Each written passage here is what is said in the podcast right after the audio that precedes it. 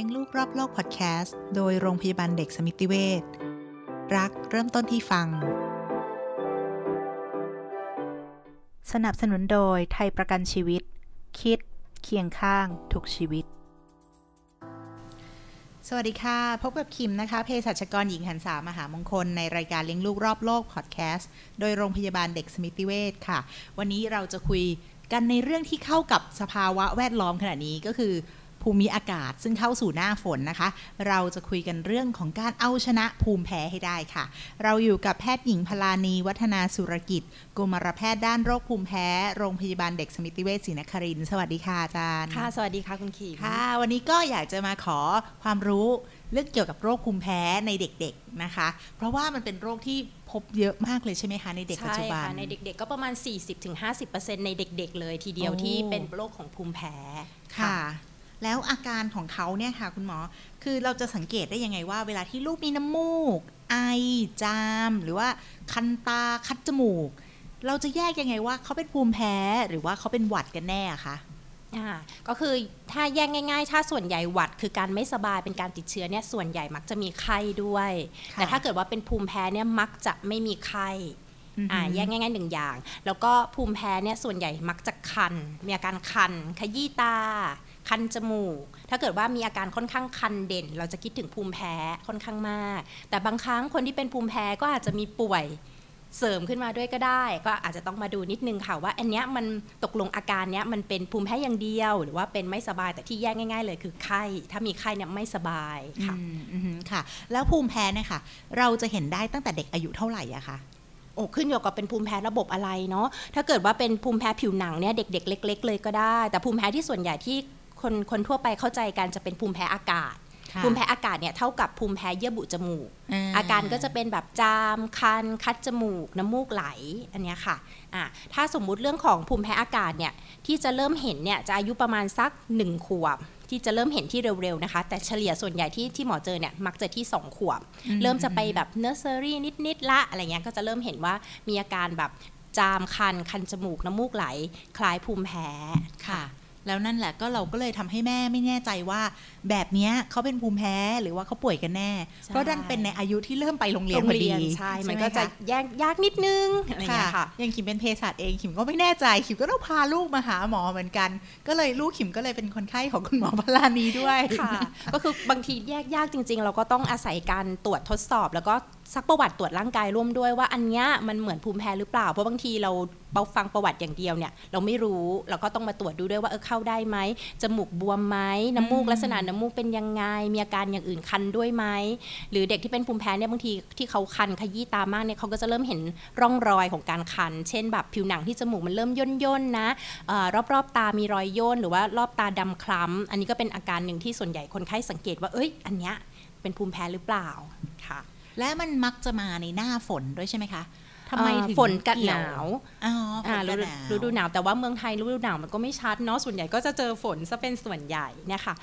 ทำไมถึงเจอก็หนึ่งก็ร่วมด้วยคนที่เป็นภูมิแพ้เนี่ยเวลาติดเชื้อไม่สบายรับเชื้อไวรัสเขาก็ป่วยง่ายกว่าคนปกติ มันก็เลยอาจจะมาเห็นชัดช่วงฤดูฝนนี้ด้วยก็ได้ ร่วมด้วยกับสารก่อภูมิแพ้ช่วงฤดูฝนเนี่ยมันก็มากขึ้นด้วย ฤดูฝนมากกว่าความชื้น สารก่อภูมิแพ้ตัวหนึ่งที่มากกว่าความชื้นก็คือพวกกลุ่มเชื้อรา เชื้อรา ก็คือบางทีอ่าเราเชื้อราเนี่ยส่วนใหญ่เนี่ยถ้าในบ้านถ้ามีแบบท่อน้ำรั่ว หรือว่ามีน้ำขังอยู่ที่บริเวณไหนเนี่ยขอบหน้าต่าง ขอบประตู อาจจะมีเชื้อราอยู่อะไรเงี้ยค่ะ หรือว่าบางบ้านเนี่ยปลูกต้นไม้ในบ้าน ดินที่ปลูกต้นไม้เนี่ยอะอาจจะมีเชื้อราอยู่ที่บริเวณนั้นอ่าค่ะสปอร์เชื้อรากระจายอยู่ในอากาศที่เราอยู่ หายใจเข้าไปก็อาจจะกระตุ้นทำให้เกิดภูมิแพ้ได้อืม รวมถึงไรฝุ่นด้วยค่ะไรฝุ่นก็เป็นอันหนึงที่คนที่เป็นภูมิแพ้เนี่ยแพ้ประมาณแบบ 80%เลยสารก่อภูมิแพ้ ไรฝุ่นเนี่ยชอบอากาศชื้นๆ ถ้าค่ะฝนตกแบบเนี้ยโอ้ชอบเลยอ๋อพอไรฝุ่นเจออากาศชื้นๆเขาก็จะเพิ่มปริมาณมากขึ้น คือเขาผสมพันธุ์แบ่งตัวเพิ่มมากขึ้นจำนวนเขาก็เยอะขึ้น แล้วก็หายใจเข้าไปมากขึ้น อ๋อ เคลียร์เลยค่ะว่า แล้วทำไมหน้าฝนอาการถึงแย่ลงนะคะ ทีนี้พอคุณหมอพูดสิ่งเหล่านั้นน่ะมันก็เราสามารถจัดการได้ เช่นไรฝุ่นราต่างๆ ที่อยู่ในบริเวณใช่ต่างมีวิธีการควบคุม แต่ว่าบางทีถ้ามันเยอะมากมันก็จะยากนิดนึงอะไรอย่างเงี้ยๆค่ะค่ะอะวิธีการควบคุมง่าย ๆ เลยเนาะของไรฝุ่นก็เลยเอ่อลดของในห้องนอน ลลดของในห้องนอน ผ้าปูที่นอนปลอกหมอนซักเปลี่ยนทุกอาทิตย์ ตุ๊กตาของเล่น หรืออะไรที่ไม่จำเป็นในห้องนอนให้พยายามเอาออกอือหือหรือถ้าบางบ้านเนี่ยเอ่อเตียงนอนเขาค่อนข้างติดกับผ้าม่าน อันนี้แนะนำว่าอาจจะต้องย้ายบริเวณ หรือว่าถ้าสามารถเปลี่ยนผ้าม่านเป็นอย่างอื่นได้ เป็นมูลลี่หรือติดฟิล์มไปเลย อันนี้อาจจะดีกว่า เพราะว่าตัวผ้าม่านเนี่ยมันก็อาจจะเป็นตัวหนึ่งที่สะสมไรฝุ่นได้ด้วยเหมือนกัน คืออย่าให้เป็นผ้า ใช่ไหมคะอ่าพยายามเป็นหลีกเลี่ยงการเป็นผ้า เพราะว่าผ้าเนี่ยไรฝุ่นพูดง่ายๆเขาเขากินรังแคของมนุษย์เป็นอาหารใช่ไหมคะแล้วเขาจะชอบอยู่กับทุกอย่างที่เป็นผ้าเขาจะเขาจะเหมือนแมลงชนิดหนึ่งมีขาเยอะเขาจะเกี่ยวกับอะไรที่เป็นผ้าอยู่ตรงนั้นอะโซฟาผ้า หมอนเออฟูกที่นอนอะไรอย่างเงี้ยค่ะทุกอย่างที่เป็นผ้าตุ๊กตาที่เป็นผ้าหรือว่า ถ้าเด็กๆจะติดผ้าเน่า อ่าอันนั้นอะก็จะมีอยู่ได้เหมือนกันถ้าไม่ได้ซักตุ๊กตาเน่าใช่ค่ะ ก็จะเป็นของโปรดของเขาเรียกว่าอะไรของติดตัวาของที่เด็ทำให้กสบายใจๆใช่ค่ะค่ะอุ้ยพอฟังอย่างนี้ปุ๊บแล้วมันก็ไม่ใช่แค่เรื่องของที่นอนอย่างเดียว คือถ้าอย่างช่วงเนี้ยเด็ก ๆ อยู่บ้านเยอะอ่าใช่ค่ะอ่าไปคลุกอยู่บนโซฟาที่เป็นอ่าผ้ามันก็เป็นไปได้เหมือนกันใช่ไหมใช่คะแล้วก็เด็กชอบกระโดดด้วยนะส่วนใหญ่ก็คือกระโดดบนโซฟาไอ้ตัวฟุ้งขึ้นมาอ่อืมที่เราแพ้คืออึไรฝุ่นกับซากไรฝุ่นที่ตายแล้ว ซึ่งเขาก็จะอยู่กับในโซฟาอยู่ในผ้าเนี่ยแหละกระโดดเราหรือเอาหมอนมาตีกันมาทุบกันอย่างเงี้ยค่ะ มันก็ฟุ้งขึ้นมา ก็ยิ่งหายใจเข้าไปแล้วก็ทำให้เกิดอาการมากยิ่งขึ้น หรือที่เจอเยอะคือชอบสร้างสร้างปราสาทผ้าห่มและหมอน แล้วก็มุด หรือเต็นท์อะไรอย่างเงี้ยค่ะใช่เลยอันค่ะนี้เยอะใช่เลหมดยค่ะทีนี้พอเรารู้แล้วว่าโอเคงั้นเราก็ต้องทำห้องให้มันค่อนข้างจะมีของน้อยใช่อะหลีกเลี่ยงอะไรที่มันเป็นผ้าผ้าที่มันเราเลี่ยงได้ใช่ไหมคะที่นอนก็อาจจะต้องเลือกแบบที่เป็นผ้ากันในฝุ่นอ่าทำความสะอาดบ่อยๆใช่ค่ะอ่าค่ะ แล้ว ถ้าเราทำทั้งหมดนั้นแล้ว แต่ลูกเรายังมีอาการ และมันอาการเนี่ยมักจะมาเวลาเดิมอืมๆอืมเช่น ตอนเช้าน้ำมูกไหลอ่าหรืออย่างลูกขิมนี่คือกลางคืน ล้มตัวลงนอนปุ๊บไอทันทีอย่างเงี้ยค่ะอืมมันมันใช่ไหมคะ ก็สงสัยไรฝุ่นค่อนข้างจะเป็นผู้ต้องสงสัยอันดับหนึ่งเลย เพราะว่าอยู่กับที่นอนอาการสัมพันธ์กับที่นอนคือนอนเรานอนมาทั้งคืนและ แล้วก็มีอาการตอนเช้าหรือล้มตัวลงนอนปุ๊บ ล้มตัวลงนอนกระแทกหมอนนิดนึงจึ้งมันก็ฟุ้งขึ้นมา หายใจเข้าไปก็เกิดอาการหรือแอร์แอร์ก็อาจจะมีส่วนนะคะ เครื่องปรับอากาศ เวลาเราเราเปิดแอร์มาเนี่ยอุณหภูมิที่เย็นมากขึ้นเนี่ยมันก็จะเป็นตัวกระตุ้นอ่าคนที่เป็นภูมิแพ้เนี่ยคือพูดง่ายๆเขา sensitive กับทุกอย่างที่เปลี่ยนแปลงง่าย อุณหภูมิเปลี่ยนเขาก็อาจจะมีอาการด้วยค่ะ แล้วก็รวมถึงที่เคยพูดแล้วว่าเชื้อรา ในแอร์ของเรามีเชื้อราแอบสะสมอยู่ในแผ่นกรองอากาศหรือเปล่าก็ต้องอาจจะต้องเอาแผ่นกรองอากาศในในเครื่องแอร์ค่ะ มาดูดฝุ่นทำความสะอาดเช็คค่ะค่ะ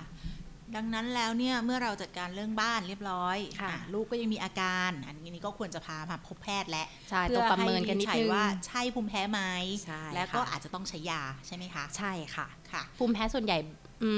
กำจัดสิ่งแวดล้อม คือควบคุมสิ่งแวดล้อมแล้วก็ดีขึ้นในระดับหนึ่ง แต่ถ้ากำจัดทุกอย่างละ อาการยังมีแนะนำว่าใช้ยาก็จะดีกว่า คือบางคนเขาก็จะกลัวในการใช้ยา แต่จะบอกว่าค่ะเดี๋ยวนี้ยาสมัยใหม่นี้ปลอดภัยค่อนข้างปลอดภัยมากเลยค่ะอือหือแล้วการใช้ยาเนี่ยมันก็จะมีทั้งยารับประทานใช่แล้วก็ยาค่ะพ่นอ่ายาพ่นจมูกค่ะค่ะ ซึ่งต้องใช้ค่อนข้างนานด้วย คนที่เป็นภูมิแพ้เป็นโรคเรื้อรัง ดังนั้น การรักษาส่วนใหญ่จะเป็นอะไรที่ต้องรักษาในระยะยาวอือฮึยาที่ใช้ในการรักษาก็มักจะค่อนข้างใช้ระยะเวลายาวนิดหนึ่งค่ะ ส่วนใหญ่จะ 1-3 เดือนเป็นอย่างน้อยอ๋อค่ะแปลว่ามันหยุดยาได้ ใช่ถ้าอาการควบคุมได้อ๋อแต่ว่าการที่เราอาการเราจะควบคุมได้เนี่ยเราก็ควรจะต้องมาหาค่ะว่าเราอะแพ้อะไร มันจะได้ค่ะเหมือนรักษาได้ตรงจุด อ๋อ ก็คือต้องกำจัดสาเหตุด้วย ใช่ค่ะอืมเพราะเราจะได้รู้ว่าเนี่ยเราแพ้สมเราแพ้ไรฝุ่น เราก็จะได้ไปเน้นเรื่องการกำจัดไรฝุ่น แพ้อ่ารังแคสุนัขหมาแมวเราก็ต้องไปกำจัดเรื่องสุนัขหมาแมว ว่าเราจะจัดการยังไงกับสุนัขหมาแมวในบ้านเราดีอะไรอย่างเงี้ยค่ะอืมค่ะ ที่ถามเนี่ยเพราะว่าพ่อแม่จะมีความกังวลว่าบางครั้งแล้วลูกกินยาแก้แพ้แล้วกินเป็นปีอืมกินใช่ทุกทุกวันเลยก็จะกังวลว่า เอ๊ะมันกินนานๆเนี่ยปลอดภัยหรือเปล่าปลอดภัยไหมอะไรอย่างเงี้ยค่ะอ่าก็ต้องบอกว่ายารักษาภูมิแพ้เนี่ยค่ะโดยเฉพาะกลุ่มยาแก้แพ้เนี่ยมันเขาออกแบบมาอยู่แล้วว่าให้สำหรับคนที่เป็นภูมิแพ้ ดังนั้นเนี่ยจะค่อนข้างปลอดภัย ใช้ได้ระยะเวลาค่อนข้างยาวนาน จากการศึกษาเนี่ยเคยมีแบบสูงสุดเลยใช้ติดต่อกันเนี่ยประมาณ 18 เดือนติดต่อกัน ก็ไม่พบไม่พบว่ามีผลข้างเคียง อันนี้ในเรื่องของยากินนะคะค่ะอ่าส่วนเรื่องของยาพ่นจมูกก็เคยมีการศึกษาที่ออกมาเป็นอ่าหลักฐานชัดเจนเนี่ยอย่างน้อย 1 ปีติดต่อกันอือฮึก็ไม่พบการเอ่อผลข้างเคียงอย่างมีนัยสำคัญที่แตกต่างจากคนที่ไม่ใช้ยา อย่างนี้แล้วก็คือถ้าจะหยุดก็ควรจะต้องมาพบหมอเช่นกัน ควรจะต้องประเมินว่าอ่าฮะอ่าอาการระดับเนี้ยควบคุมได้แล้วหรือยังค่ะถ้าอาการควบคุมได้ คุณหมอก็จะแนะนำให้หยุด ทีนี้อ่าฮะหยุดก็ไม่ใช่หยุดหยุดไปเลย มันก็จะมีการหยุดแล้วลองดูว่าช่วงที่เราหยุดยาไปเนี่ยหนึ่งถึงสองถึงสามเดือนช่วงระยะเวลาประมาณเนี้ยอาการยังคงเดิมอยู่ไหม ยังควบคุมได้ไหม ถ้าควบคุมได้ในบางคนก็สามารถหยุด คือไม่ได้ใช้ยาเลยในช่วงนั้นเลยก็ได้ แต่ในบางคนก็อาจจะต้องมีว่ายังต้องใช้ยาอยู่นะอย่างเงี้ยค่ะ ก็ต้องมาประเมิน ฟังอย่างนี้แล้วรู้สึกว่าหลังหน้าฝนเดี๋ยวเราเจอกันค่ะคุณหมอ ต้องพาลูกมาละแต่ว่าเพระช่วงนี้ก็กิเจนอยาวเลย ช่วงนี้เอิ่มหมอก็เจอคนไข้ของหมอเองเยอะที่ที่เขาหยุดยาไปแล้ว คือหมายถึงว่าไม่ได้ใช้ยาพ่นจมูก ไม่ได้ใช้ยาแก้แพ้เนี่ยไม่ได้เจอกันเป็นปีมาเจอกันช่วงนี้แหละ อะไรอย่างเงี้ยค่ะมเยอะอยู่เหมือนแต่กัก็นอาจจะมาเพราะว่าเริ่มมีฝนฝนอ่าอาการใช่ก็เริ่มมาค่ะใช่โรคภูมิแพ้เนี่ยค่ะ มันถือว่าอันตรายไหมคะ เพราะเมื่อกี้คุณหมอบอกว่ามันเป็นโรคที่เรื้อรัง ดังนั้นมันคอยมันคอยแต่จะสร้างความรำคาญให้เราเฉยๆ หรือว่านำไปสู่โรคอื่นที่อันตรายกับร่างกายได้อะคะสามารถนำไปสู่โรคอื่นได้ภูมิแพ้เหมือนเป็นจุดตั้งต้นจุดกำเนิดเนาะในคนที่เป็นภูมิแพ้เนี่ยเขาจะเรียกว่ามีภาวะแทรกซ้อนจากภูมิแพ้ตามมาได้ ที่เจอบ่อยๆเลยก็คือไซนัสอักเสบอ่าเจอได้ คนที่เป็นภูมิแพ้บางคนก็จะมีปัญหาเรื่องเออนอนกรนมีภาวะทางเดินหายใจอุดกั้นขณะหลับอืม ได้อะไรเงี้ยค่ะ หรือคนที่เป็นภูมิแพ้ที่จมูกแล้วต่อไปก็คือดำเนินไปเป็นหืดได้อย่างเงี้ยค่ะ ซึ่งก็ จริง ๆ แล้วมันก็ทั้งน่ารำคาญแล้วก็นำไปสู่อย่างอื่นด้วยเช่นกัน ใช่ ก็คือส่งผลต่อชีวิตประจำวันด้วย ในบางครั้งเอ่อภูมิแพ้เนี่ยถ้าไม่ได้รักษาก็อาจจะส่งผล เช่น อาจจะทำให้เด็กเหมือนมีรำคาญคันตัวหรือนอนหลับไม่สนิท ก็อาจจะมีผลต่อพัฒนาการต่อไปได้ด้วยอะไรอย่างเงี้ยค่ะ ไปโรงเรียนก็ง่วงใช่อีกนะคะง่วงก็เรียนรู้ได้ไม่ดีอะไรเงี้ยค่ะอืมหรืออารมณ์หงุดหงิดฉุนเฉียวเนื่องจากนอนหลับไม่ดีอะไรเงี้ยค่ะค่ะเป็นได้ก็ก็น่าจะต้องดูว่าสาเหตุคืออะไรใช่ดังนั้นวิธีการหนึ่งในการทดสอบภูมิแพ้ก็คือการใช้ skin testใช่ไหมใช่คะค่ะ การทดสอบภูมิแพ้ก็หลักๆ มีสะกิดทางผิวหนัง แล้วก็เจาะเลือดตรวจ IgE specific IgE นะคะ ถ้าคนไข้สามารถหยุดยาแก้แพ้ ยาแอนตี้ฮิสตามีนได้ 7 วันนะคะ เราก็จะแนะนำให้ทำสะกิดทางผิวหนัง แต่ถ้าเกิดไม่สามารถจะหยุดยาได้นะคะ หรือว่ามีปัญหาที่ผิวหนังทำสะกิดทางผิวหนังอาจจะไม่ได้ผล แล้วก็จะแนะนำเป็นเจาะเลือดดู specific IgE เพื่อตรวจหาสารก่อภูมิแพ้ค่ะ ผลที่ได้จาก 2 วิธีนี้เนี่ยแตกต่างกันไหมคะ แตกต่างกันไหมถ้าในถ้าในเป็นเรื่องของอากาศ ภูมิแพ้อากาศส่วนใหญ่มักจะไม่ค่อยแตกต่างค่ะ คือหมายถึงว่าผลขึ้นก็มักจะขึ้นทั้งคู่อะไรเงี้ยนะคะ แต่ในเรื่องของอาหารเนี่ย ถ้าเป็นการเจาะเลือดเนี่ยจะค่อนข้างดีกว่าตรง มันสามารถใช้ในการติดตามอาการได้ ตอนน้องอายุสมมติอายุขวบหนึ่งผลค่าเลือดเป็นเท่านี้ พออีก 2 ปีมาเจาะเลือดแล้วผลเป็นเท่านี้เราสามารถดูแนวโน้มได้ค่ะถ้าแนวโน้มมันลดลง อันนี้แสดงว่าคนเนี้ยมีโอกาสหายอ่า แต่ถ้าแนวโน้มมันเพิ่มขึ้นแสดงว่าคนเนี้ยอาจจะโอกาสหายค่อนข้างยากละอย่างเงี้ยค่ะอืมแล้วอืมเทสแบบนี้นี่ทำได้ตั้งแต่เด็กอายุเท่าไหร่คะโอ้ได้ตั้งแต่เล็กๆเลยนะคะ ก็จริง ๆ แล้วเนี่ยถ้าสงสัยเนี่ยมามาตรวจต้องมาตรวจแล้วก็ดูแนวโน้มว่าอาการที่สงสัยมันเป็นอาการอะไร ตรวจแบบไหนจะดี แต่ถามว่าตั้งแต่เล็กๆเลยค่ะ ก็ 6 เดือนขึ้นไปก็สามารถจะมาประเมินได้แล้วในกรณีแพ้อาหาร หรือว่าในเด็กบางคนเนี่ยถ้าสงสัยมากๆเลยเนี่ยหนึ่งเดือนเราก็สามารถประเมินได้แล้วค่ะอืมแต่ว่าต้องต้องบอกว่าสะกิดทางผิวหนังเนี่ยอ่าผิวของเด็กช่วง 1-2 ขวบแรกเนี่ยบางทีมันอาจจะไม่ไวสะกิดแล้วมันอาจจะไม่เจอก็ได้อะไรอย่างเงี้ยค่ะอืม โอเค พอฟังอย่างนี้แล้ว ดังนั้นคุณหมอก็คือดูแลเด็กทั้งที่เป็นภูมิแพ้อากาศ แล้วก็ภูมิแพ้ผิวหนังด้วยใช่ไหมอ่าคะภูมิแพ้อากาศภูมิแพ้ผิวหนังภูมิแพ้อาหารคือ ต้องบอกว่าเรื่องของภูมิแพ้มีได้หลายระบบค่ะ อากาศอืมก็คือภูมิแพ้เยื่อบุจมูก ภูมิแพ้ผิวหนังก็คือ atopic dermatitis ค่ะภูมิแพ้ลงไปที่หลอดลมเรียกแอชมาค่ะอ่าเนี่ยค่ะ หรือรวมถึงแพ้อาหารอือหือออ่าด้วยก็คือกลุ่มภูมิแพ้เป็นโรคกลุ่มภูมิแพ้ค่ะ ซึ่งคนเด็กคนไหนที่เจอก็มักจะเจอ หลายหลายๆโรคนี้ร่วมเพราะกันว่าหรือเปล่าคะด้วยเพราะว่ามันเหมือนมันเป็นเพื่อนกันมาด้วยกันค่ะ เริ่มต้นจากพันธุกรรมที่มีแนวโน้มที่จะเป็นภูมิแพ้พอเริ่มต้นจากพันธุกรรมที่มีแนวโน้มเป็นภูมิแพ้เนี่ยเด็กอาจจะเริ่มสตาร์ทจากว่าเป็นภูมิแพ้ผิวหนัง สักพักหนึ่งต่อไปผิวหนังเซนซิทีฟเจอสารก่อภูมิแพ้เข้าไป แล้วก็เริ่มเป็นภูมิแพ้เยื่อบุจมูก เป็นภูมิแพ้ที่หลอดลมหืดตามมาได้ ก็คือจุดตั้งต้นมันก็เนื่องจากพันธุกรรม เป็นคนที่มีแนวโน้มเซนซิทีฟต่อสิ่งต่างๆ ได้ง่ายกว่าคนปกติ ก็เลยเรียกว่าเป็นคนที่เป็นภูมิแพ้กก็คือดูจากพ่อแม่ประวัติครอบครัว มีคนในครอบครัวเป็นภูมิแพ้ค่ะอันนี้ญาติพี่น้องลูกพี่ลูกน้องอ่าอ่าเป็นได้ถ้ามีอาการต่างๆ เหล่านี้ที่เราคุยแล้วเกี่ยวกับ ภูมิแพ้ก็ลองมาปรึกษาคุณหมอได้ใช่ค่ะจะได้รู้ว่าเป็นหรือไม่เป็น เพราะส่วนใหญ่จะเจอเยอะว่าถามว่าคุณพ่อคุณแม่ว่าเป็นภูมิแพ้ไหม แม่ว่าเป็นนะแม่ว่าน่าจะเป็นภูมิแพ้อากาศแล้วถามว่าเคยเทสไหมยังไม่เคยอะไรอย่างเงี้ยส่วนค่ะมากผู้ใหญ่ไม่ค่อยเคยนะคะใช่ก็จะมาในเด็กรุ่นใหม่ที่มีการมาหามาหมอเทสแล้วก็รู้มากขึ้นว่าตัวเองแพ้อะไรใช่ค่ะค่ะแล้วถ้าแพ้อะไรก็ต้องพยายามหลีกเลี่ยงให้ได้ใช่ไหมคะใช่ถ้าหลีกเลี่ยงไม่ได้มันก็เหมือนเรายังอยู่กับสิ่งที่แพ้อาการมันก็จะไม่ค่อยดีนะคะ แต่ถ้าจำเป็นแล้วก็ใช้ยาช่วยในการควบคุมอาการ ค่ะโอเคค่ะ วันนี้คุณพ่อคุณแม่ก็คงได้รับความรู้เกี่ยวกับโรคภูมิแพ้ แล้วก็สามารถไปจัดการโรคภูมิแพ้ของลูกๆที่บ้าน ให้อาการดีขึ้นแล้วก็เอาชนะภูมิแพ้ได้นะคะ ขอบคุณคุณหมอมาก ๆ ค่ะ ที่มาให้ความรู้กับเรา ได้ค่ะ สวัสดีค่ะค่ะ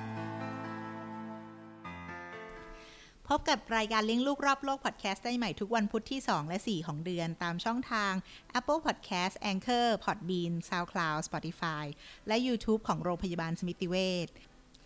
ฟังแล้วเป็นประโยชน์อย่าลืมกดไลค์ Follow และ Subscribe นะคะ จะได้ไม่พลาดตอนต่อๆไปค่ะ วันนี้ขอบคุณและสวัสดีค่ะ สนับสนุนโดยไทยประกันชีวิต คิด เคียงข้าง ทุกชีวิต